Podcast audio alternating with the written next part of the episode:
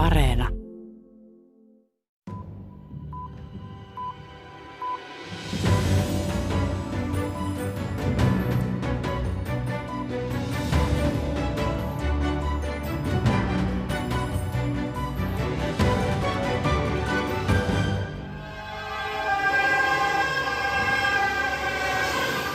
Ruotsin poliisi kiiruhti kaasupohjassa jälleen yhdelle ampumavälikohtauspaikalle reilu pari viikkoa sitten Malmössä. Ruotsissa on tänä vuonna ammuttu kuoliaksi jo enemmän ihmisiä kuin viime vuonna yhteensä. Ongelma ei ole enää yksinomaan Malmön kaltaisten suurkaupunkien. Nyt näitä ammuskeluja on ihan ympäri maata, jopa eh, pienemmissä kaupungeissa. Eli tämä on levinnyt ja koskettaa ihan, ihmisiä ihan joka puolella. Sydsvenskan lehden poliittisen päätoimittajan Heidi Avellaanin lisäksi tässä maailmanpolitiikan arkipäivää ohjelmassa kuullaan ongelmalähiön rehtoria, vankilan johtajaa ja segregaatiotutkijaa siitä, mikä oikein ruokkii Ruotsin synkkää väkivalta- ja jengiytymisongelmaa ja mitä sille pitäisi tehdä. Lisääntynyt väkivalta ja turvattomuus ovat myös viikon päästä pidettävien vaalien kampanjoinnin keskiössä. Ohjelman aluksi kuullaan ruotsalaisäänestäjien vaalitunnelmia. Tervetuloa kuuntelemaan. Minä olen Paula Vileen, New Jersey.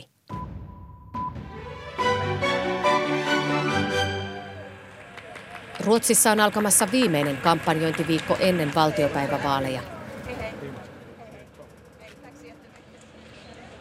Taistelu hallitusvallasta on erittäin tasainen. Lisääntyneen jengiväkivallan keskellä puolueet vasemmalta oikealle ovat luvanneet tiukempia toimia ja rangaistuksia – Suuressa kannatusnosteessa on kovia otteita jengirikollisia vastaan haluava ruotsidemokraatit. Se on mielipidekyselyissä ajanut jo oikeiston suosituimmaksi puolueeksi ohi kokoomuksen. Kirjeenvaihtajamme Pirjo Auvinen raportoi vaalinalustunnelmista Tukholmasta. Lite smutsigt kanske, men eh, jag är humanism och jag tror på mänskligheten i det här. Så Gunilla Levander asuu Tukholman keskikaupungilla vauraassa Vaasastanin kaupungin osassa. Shailer Kurdi puolestaan ongelmalähiönä tunnetussa Rinkkebyssä. Det är väldigt mycket valfläsk och mycket populism. Och... Molempien mielestä tämänkertaisessa vaalitaistelussa olisi ollut toivomisen varaa. Puolueet ovat lähteneet luonheittoon ja jakelemaan katteettomia, mutta äänestäjiin meneviä vaalilupauksia. Keskustassa kanttorina työskentelevä Lars Fredén kävi Levanderin lailla äänestämässä ennakkoon. Myös Fredenia on häirinnyt se, että esimerkiksi ympäristökysymykset, sosiaalinen vastuu ja yhteiskunnan eriarvoistuminen ovat jääneet vähälle käsittelylle. Miljö, vårt sociala ansvar, klyftorna i samhället, Tämänkertaisen vaalitaistelun ykkösaiheeksi on noussut jengiväkivalta ja turvallisuus. Schailer Kurdin mielestä puolueet ovat tarttuneet turvallisuusteemaan, koska lupaukset yhä kovemmista rangaistuksista vetoavat äänestäjiin. Det är ett lätt sätt att vinna väljare på. Rinkkebyn ennakkoäänestyspaikalla kävijöitä on vähemmän kuin keskikaupungilla, mutta yksi sana toistuu toistumistaan. Koulukysymykset ratkaisivat esimerkiksi Muhammed Jagilin äänestyspäätöksen. Skolan, jag har barn, alltså, ja, skolan. Ennakkoäänestyspaikka on vain parin sadan metrin päässä Rinkebyn koulusta. Oppilaita on reilut parisataa. Rehtori Martti Malmbergin mukaan kaikista maailman kolkista, kuten myös opettajiakin. En skola med elever från alla världens hörn många olika språk, flera olika religioner eh, och också en personalgrupp som, som speglar det i mångt och mycket. Rinkkebyn koulussa on Malmön ampujan ikätovereita eli 15-vuotiaita. Rehtorin mukaan vuosien mittaan uutisista on selvinnyt, että joistakin koulun entisistä oppilaista on tullut jengijohtajia. Tänä keväänä yksi oppilas siirrettiin asumaan muualle Ruotsiin, koska vaara liukua jengien vaikutuspiiriin oli selkeä. Det händer fortfarande tyvärr att vi kan se en, en rekrytering. Rehtori Markus Malmbergin mukaan yhteistä entisille oppilaille näyttäisi olevan se, että he eivät ole koskaan saaneet peruskoulun päättötodistusta, mikä tarkoittaa, että yhdeksännen luokan jälkeen nuori tippuu tyhjän päälle, koska ei pääse jatko-opintoihin. Så det finns en korrelation dem emellan. Eh, så det vi kan göra från skolans håll det är ju framförallt att se till att de blir gymnasiebehöriga. Att de är starka nog eh, att eh, komma vidare till nästa steg i livet, gymnasieskolan och kunna säga nej till eh, snabba pengar och en, en annan kriminell karriär då, då, som tyvärr några har fallit in i. Malmbergin mielestä puolueiden rangaistuksen koventamispuheissa on jotain epätoivoista. Malmberg ei usko, että jengiväkivalta poistuu rangaistuksia koventamalla, vaan tukemalla kouluja, oppilaita ja heidän vanhempiaan. Tulevaisuuden suunnitelmissa pitää olla muitakin vaihtoehtoja kuin jengien houkutuksia. Ja, jag tycker att det är tydligt att eh, man eh, fiskar efter vissa typer av eh, grupper som ska rösta på dem. Eh, och jag tycker också att det är lite panikartat. Eh, och även om en del är väldigt kostsamma förslag även här så tycker jag att lägg de pengarna på förebyggande arbetet istället.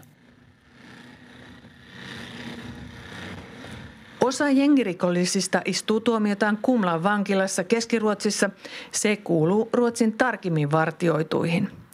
Vankeja on yli 500 ja kaikilla yli neljän vuoden tuomio. Kumlan vankilan johtajalla Jacques Mepulla on yli 20 vuoden kokemus Ruotsin vankeinhoidosta. Mepun mukaan sinä aikana rikokset ovat raistuneet. Det har blivit eh, lite tuffare eh, attityden på anstalten intagna emellan men också attityden från intagna till, mot oss personal – Entistä kovemmista otteista kertoo se, että enää jengit eivät piittaa edes ulkopuolisista. Malmössä laukauksista loukkaantui ostoksilla ollut nainen. Eskilstunalaisessa leikkipuistossa luodit haavoittivat yhtä aikuista ja yhtä lasta. Usein jengeihin liittyy huumekauppaa ja välien selvittelyihin taistelua johtopaikoista. Våldsbrott och narkotika grova narkotikabrottslighet, det utgör en stor del av anledningen till att de är här. Kumlan johtajan Jacques Mepun mukaan rikoksista ja häiriköinnistä on rangaistava, mutta pelkästään tuomioita koventamalla rikollisuutta ei saada loppumaan. Ei ole saatu niissäkään maissa, joissa on voimassa kuolemanrangaistus, Mepu huomauttaa. Mepun mukaan Kumlan vangeista 70 prosenttia ei vapauduttuaan enää syyllisty rikoksiin. Lisäksi mahdollisuuksia suitsia häiriköiviä vankeja on jo kovennettu. Vaalitaistelun aikana esityksiä tiukemmista rangaistuksista on suorastaan sadellut. Därför inleder vi idag en offensiv mot gängskjutningarna. Den sker på två fronter, mot vapnen och mot gängen. Nykyinen pääministeripuolue sosiaalidemokraatit ilmoittaa jo kiristäneensä 70 lakia, mutta myöntää epäonnistuneensa. Ja nyt puolue lupaa lisää poliiseja ja saman summan ennaltaehkäisevään työhön kouluille ja sosiaalitoimeen. Parhaillaan selvitetään myös mahdollisuutta laajentaa entisestään poliisin oikeutta puhelujen kuunteluun. Maltillinen kokoomus koventaisi tuomioita ja juuri nyt kannatustaan kasvattanut ruotsidemokraatit esimerkiksi vaihtaisi vankeinhoidon nimen rangaistuslaitokseksi. Vi måste byta namn på kriminalvården. Den myndighet som har denna uppgift snarare ska kallas för Straffverket. Nimenmuutos on ainoa asia, johon Kumlan johtaja ottaa kantaa. Se ei hänen mukaansa noudattaisi enää Ruotsin vankeinhoidon pääperiaatteita. Muuten Jacques Mepun mielestä puolueille on selvä, ei enää selvityksiä, vaan sanoista tekoihin. Alla möjliga experter som kommer och uh, analyserar, pratar. Nej, gå från ord till handling. Tukholmasta raportoi kirjeenvaihtajamme Pirjo Auvinen. Yksi jengiytymistä vauhdittavista syistä on Ruotsissa viime vuosikymmeninä lisääntynyt segregaatio eli yhteiskunnallinen eriytyminen. Julkisrahoitteisen Delegationen mot segregation viraston Delmosin tuoreen raportin mukaan lähes 60 prosenttia ruotsalaisista elää nyt kunnassa, jossa segregaatio on suurempaa kuin 90-luvulla. Toisin sanoen, hyvätuloiset ja pienituloiset elävät yhä enemmän Ruotsissa erillään. Kysyin aiemmin tällä viikolla viraston pääjohtajalta Anders Keslingiltä, mistä segregaatio Ruotsissa nyt saa käyttövoimansa. Det som framförallt driver att segregationen ökar är att inkomstskillnaderna eh, ökar. Så att eh, det blir större skillnad mellan de som har det bra och de som har det mindre bra. Kestlingin mukaan suurin syy asuinalueiden eriytymiseen on tuloerojen kasvu. Ansioiden noustessa ihmiset muuttavat kasvupaikaltaan paremmin toimeentuleville alueille, ja tämä puolestaan vauhdittaa eri asuinpaikkojen eriytymistä. Ruotsissa on myös nähtävissä, että maahanmuuttajat ovat yliedustettuina pienempi tuloisilla asuinalueilla. Är det så att eh, det är stora skillnader mellan de som har invandrat och de som har bott längre tid i Sverige. Och det finns en sån eh, överrepresentation, då, alltså fler som bor i områden med eh, lägre inkomster. Så det kan vi se. Delegationen mot segregationviraston johtaja Anders Kessling toteaa, että maahanmuuttajilla on ollut vaikeuksia päästä työmarkkinoille, mutta jo pidempään Ruotsissa asuneilla tilanne on parempi. Alltså, segregationen i sig behöver ju inte vara ett problem. Kesslingin mukaan segregaation ei tarvitsisi olla ongelma. Sitä on ollut niin pitkään eikä sitä noin vain voi pyyhkäistä pois. Ongelmaksi asuinalueiden eriytyminen muodostuu silloin, kun eroista tulee liian suuria. Problemet uppstår när skillnaderna mellan områdena blir allt för stora. Den klassiska forskningsfrågan här handlar ju om, blir man rikare av att bo i rika områden och omvänt då, blir man fattigare av att bo i fattiga områden? Och svaret på den frågan är ju ja, det händer. Klassinen kysymys kuuluu, tuleeko rikkailla alueilla asuvista rikkaampia ja köyhillä alueilla asuvista köyhempiä, Kessling sanoo, ja vastaa, että näin usein käy. Yksilötason epätasa-arvoisuuden lisäksi segregaatiolla on Kesslingin mukaan yhteiskunnallisia vaikutuksia. Den andra effekten är ju vad händer när vi bor allt mer separerade med varandra? Vad händer med samhället? Kestingin mukaan koossa pysymisen sijaan yhteiskuntaa hajottaa sisäisesti, jos eritaustaiset ihmiset eivät kohtaa toisiaan koulussa tai muualla. Då blir ju ett samhälle riskerar ju då att dra isär mer än att hålla samman. Hänen mielestään Ruotsissa poliitikkojen pitääkin nyt miettiä, nostaako yksilöitä vai alueita. Är det så att vi ska lyfta individerna eller ska vi lyfta området? Kessling itse tekisi molempia, vahvistaisi sekä yksilöitä, mutta myös alueita. Så jag tror att man behöver arbeta med att både eh, stärka individerna och att stärka området. Johtaja Anders Kessling Delmosvirastosta toteaa, että Ruotsissa olisi tarpeen tehdä perusteellisempi muutos ja ohjata enemmän resursseja heikommin toimeentuleville alueille, jotta myös siellä asuvilla olisi samanlaiset olosuhteet ja mahdollisuudet kuin paremmin toimeentulevilla alueilla. Kanske vi måste satsa mer resurser på, på, på vissa områden så att de får samma förutsättningar som de som bor i andra områden med bättre förutsättningar. Studiossa kanssani Ruotsin vaalitilannetta on nyt läpikäymässä kuukausi sitten Tukholmasta Suomeen palannut entinen kirjeenvaihtajamme Kirsi Heikkel. Tervetuloa takaisin Helsinkiin ja Pasilaan. Kiitokset. Jos Kirsi lyhyesti tiivistäisit Ruotsin vaaliasetelman, niin millainen se on?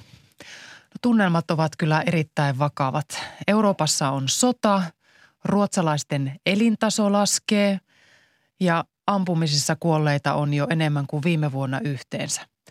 Ja tämä kaikki heijastuu näihin vaalikampanjoihin. Siellä ei ole todellakaan hymy herkässä. Tämä tilanne puolueiden kesken on myös hyvin tasainen, eli tämä jännitys säilyy myös loppuun saakka. Äärimmäisen mielenkiintoiset vaalit. Seurasit Kirsi Heikkel kirjeenvaihtajana Ruotsin tätä yhteiskunnallista kehitystä aitiopaikalta kolmen vuoden ajan.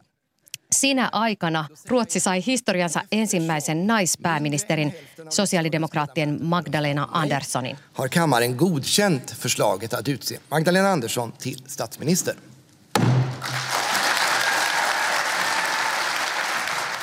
Yhteensä Sosiaalidemokraatit ovat olleet Ruotsissa vallankahvassa nyt kahdeksan vuotta ja turvallisuustilanne on vain heikentynyt. Sydsvenskan lehden poliittinen päätoimittaja Heidi Avellaan on seurannut tilanteen pahenemista Malmössä, joka on jo pitkään ollut yksi jengiväkivallan keskiöistä. Tämä rikollisuus kasvaa ää, jopa Malmössä, jossa kuitenkin täällä on ollut eri projekteja käynnissä ja, ja jopa kuviteltu, että, että nämä auttavat asiaa, mutta täällähän tapettiin keskellä perjantai-ruuhkaa ostoskeskuksessa ihan pari viikkoa sitten mies keskellä ruuhkaa. Heidi Avellaan, kuinka laaja tämä yhteiskunnallinen ongelma Ruotsissa nyt on? Tämä on hyvinkin laaja, koska joitain vuosia sitten sanottiin, että tämä oli suurkaupunkien ongelma, ennen kaikkea Malmön ongelma. Nyt näitä ammuskeluja on ihan ympäri maata, jopa pienemmissä kaupungeissa. Tämä on levinnyt ja äh, koskettaa ihan, ihmisiä ihan joka puolella. Ja täällä siis tämä jengiväkivalta, se on aina liittynyt äh, jonkinlaiseen bisnikseen, eli huumeet tai, tai alun perin alkoholi tai, tai tupakka, se salakuljetus on, on ollut tässä niin semmoisena dynamona keskellä sitä. Ja viime aikoina voi sanoa, että se mikä on ehkä muuttanut asiaa ja tehnyt tästä oikein kuvattavan on, on se, että, että tänne tuodaan paljon, salakuljetetaan paljon aseita. Eli täällä on aivan liikaa aseita liikkeellä, mikä tarkoittaa poliisin mukaan sitä, että, että tämmöiset nuoret kaverit, jotka aikaisemmin oli, olisivat ehkä joutuneet nyrkkitappeluun, tänään heillä on ase mukanaan ja, ja nuoria miehiä tapetaan. Näin totesi Sydsvenskan lehden poliittinen päätoimittaja Heidi Avellaan Malmöstä. Kirsi Heikkel, olet ollut Ruotsin poliisin mukana näissä ongelmalähiöissä. Miltä siellä kentällä tilanne suomalaissilmin näytti? Niin mä oon ollut näissä lähiöissä sekä poliisin kanssa seuraamassa poliisin työtä, mutta myös ilman poliisia kuuntelemassa muun muassa, mitä paikallisilla asukkailla on sanomista. Ja väkivallasta niin kuin haluaisin ylipäätänsä sanoa sen, joka toki keskittyy paljon näihin lähiöihin, mutta että, että se, on, se on paljon vakavampaa kuin mitä me täällä Suomessa voimme ymmärtää. Minäkin olin seurannut sitä Suomesta käsin aika paljon, mutta kun elokuussa 2019 muutin sinne, niin en ollut uskoa silmiä. Niin joka aamu kännykkään piippas hälytyksiä siitä, että ampumisia oli tapahtunut eri puolilla Ruotsia – kuolleita, siis 17-24-vuotiaita nuoria poikia, nuoria miehiä on Ruotsissa viikoittain. Ja poliisin tilasto, joka on tällä hetkellä 15. päivä elokuuta asti, niin tätä vuotta on eletty 226 päivää ja siihen mennessä on ollut 253 ampumista. Sitä ei voi niin kuin käsittää. Ja ne on ihmisiä, joita on tavannut, joita on katsonut silmiä, yrittänyt ymmärtää. Heidän lapsia on tapettu. Eräs isä, jonka kanssa puhuin, hänen lapsensa oli ammuttu heidän kodin lattialle. Ja tämä mies epätoivoisesti huutaa Ruotsia ja Ruotsin poliisia apuun. He haluaa poikkeustilan Ruotsiin, koska tämän väkivallan on loputtava. Ja se on järkyttys nähdä, että miten keinottomia viranomaiset on, vaikka en yhtään epäile, tekevät kaikkeensa, mutta tilanne on vaan äitynyt niin pahaksi. Ja sen sanon vielä, että, että tämän kolmen vuoden kauden aikana 12-vuotias lapsi kuoli ohilaukauksissa ja myös esikouluikäisiä haavoittui. Tämä on siis jotenkin aivan järkyttävä tämä väkivallan ja jengiytymisen ongelma ja sen kerrannaisvaikutukset, mitä juuri Kirsi Heikkel kuvailit. Ja tästä on tullut hallitusvastuussa oleville sosiaalidemokraateille vaaleihin melkoinen poliittinen painolasti. Kuunnellaanpa tähän väliin, miten Ruotsin radion kyselyohjelmassa hiljattain pääministeri Magdalena Andersson joutui puolustuskannalle, kun kuulija epäili demareiden kykyä ratkaista tätä jengiväkivaltaongelmaa.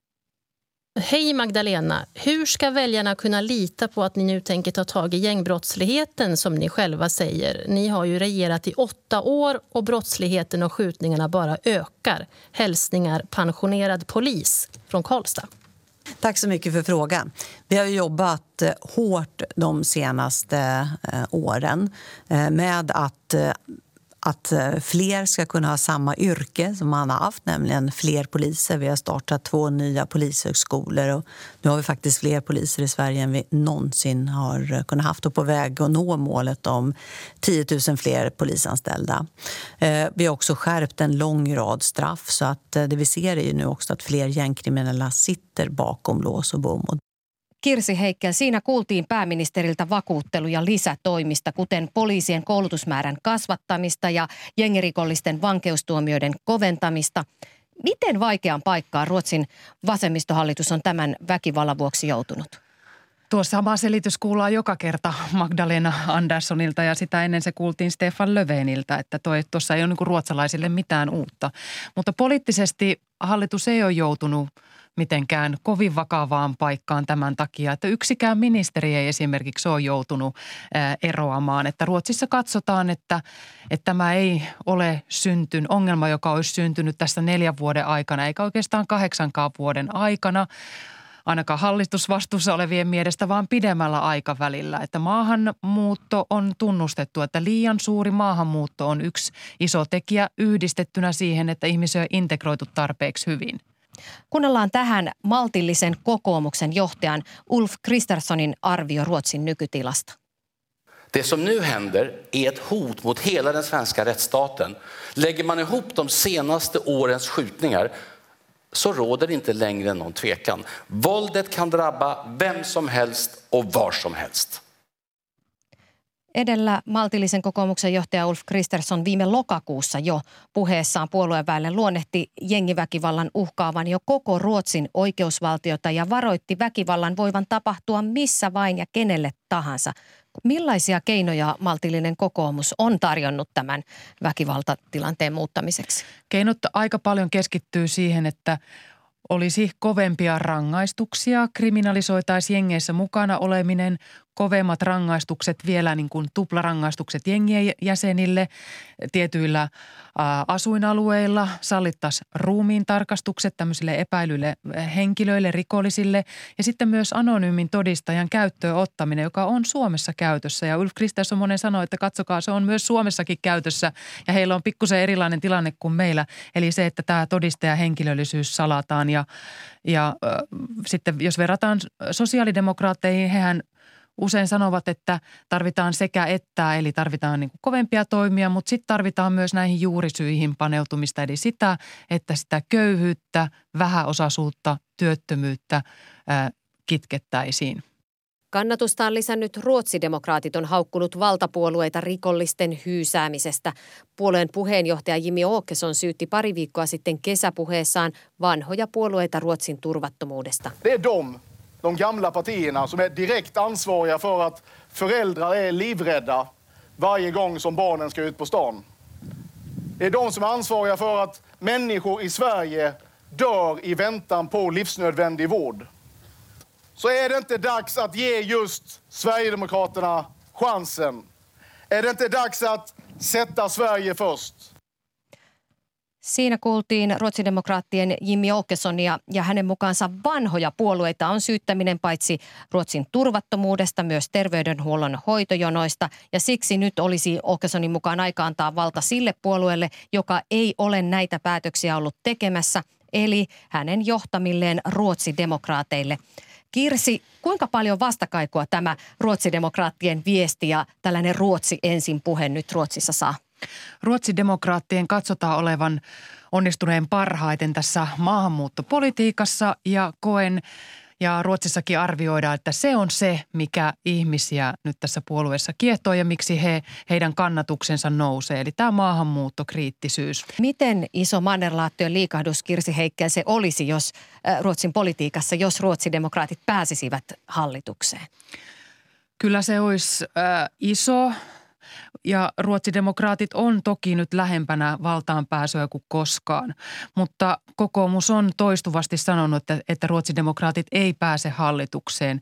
Kokoomus haluaa pitää tätä käsivarren mitta, mitan etäisyyttä ja se on tärkeää myös liberaaleille. Ja nyt kun näitä, tätä kampanjaa on hallinnut väkivallan ja rikollisuuden ja turvattomuuden kysymykset, niin mitkä aiheet, Kirsi, ovat näissä vaaleissa tai tässä kampanjoinnissa jääneet vähemmälle huomiolle tai kokonaan vaille keskustelua? Tämä on erittäin hyvä kysymys. Tämä on hyvin paljastavaa myös. Mä sanon ensimmäisenä asian, joka koskettaa monia suomalaisia. Asuntopula. Siis kun monet suomalaiset haluaa opiskelemaan tai töihin Ruotsiin, niin ensimmäinen kysymys on, että mistä saan Tukholmasta asunnon? No et mistään. Siitä ei ole puhuttu sanaakaan, että mitä tälle voitaisiin tehdä, tai, en tiedä sanaakaan, mutta ainakaan paljon. Sitten vanhustenhoito oli pandemia-aikana se ykköskysymys. Kaikki halusi siihen satsata. Nyt ei puhuta mitään, ei puhuta hoitojonoista. Ruotsissa on ihan sama ongelma, ei pääse kukaan lääkäriin siinä ajassa, mitä on luvattu. Kiitos paljon Kirsi Heikke, entinen Pohjoismaiden kirjeenvaihtaja näistä arvioista. Ja tähän päättyy myös maailmanpolitiikan arkipäivää tällä kertaa. Ensi viikolla pohdimme Ukrainan sodan tilannetta, kun sota on käyty reilut puoli vuotta. Minä olen Paula Vileen. Lämmin kiitos seurastanne ensi viikkoon.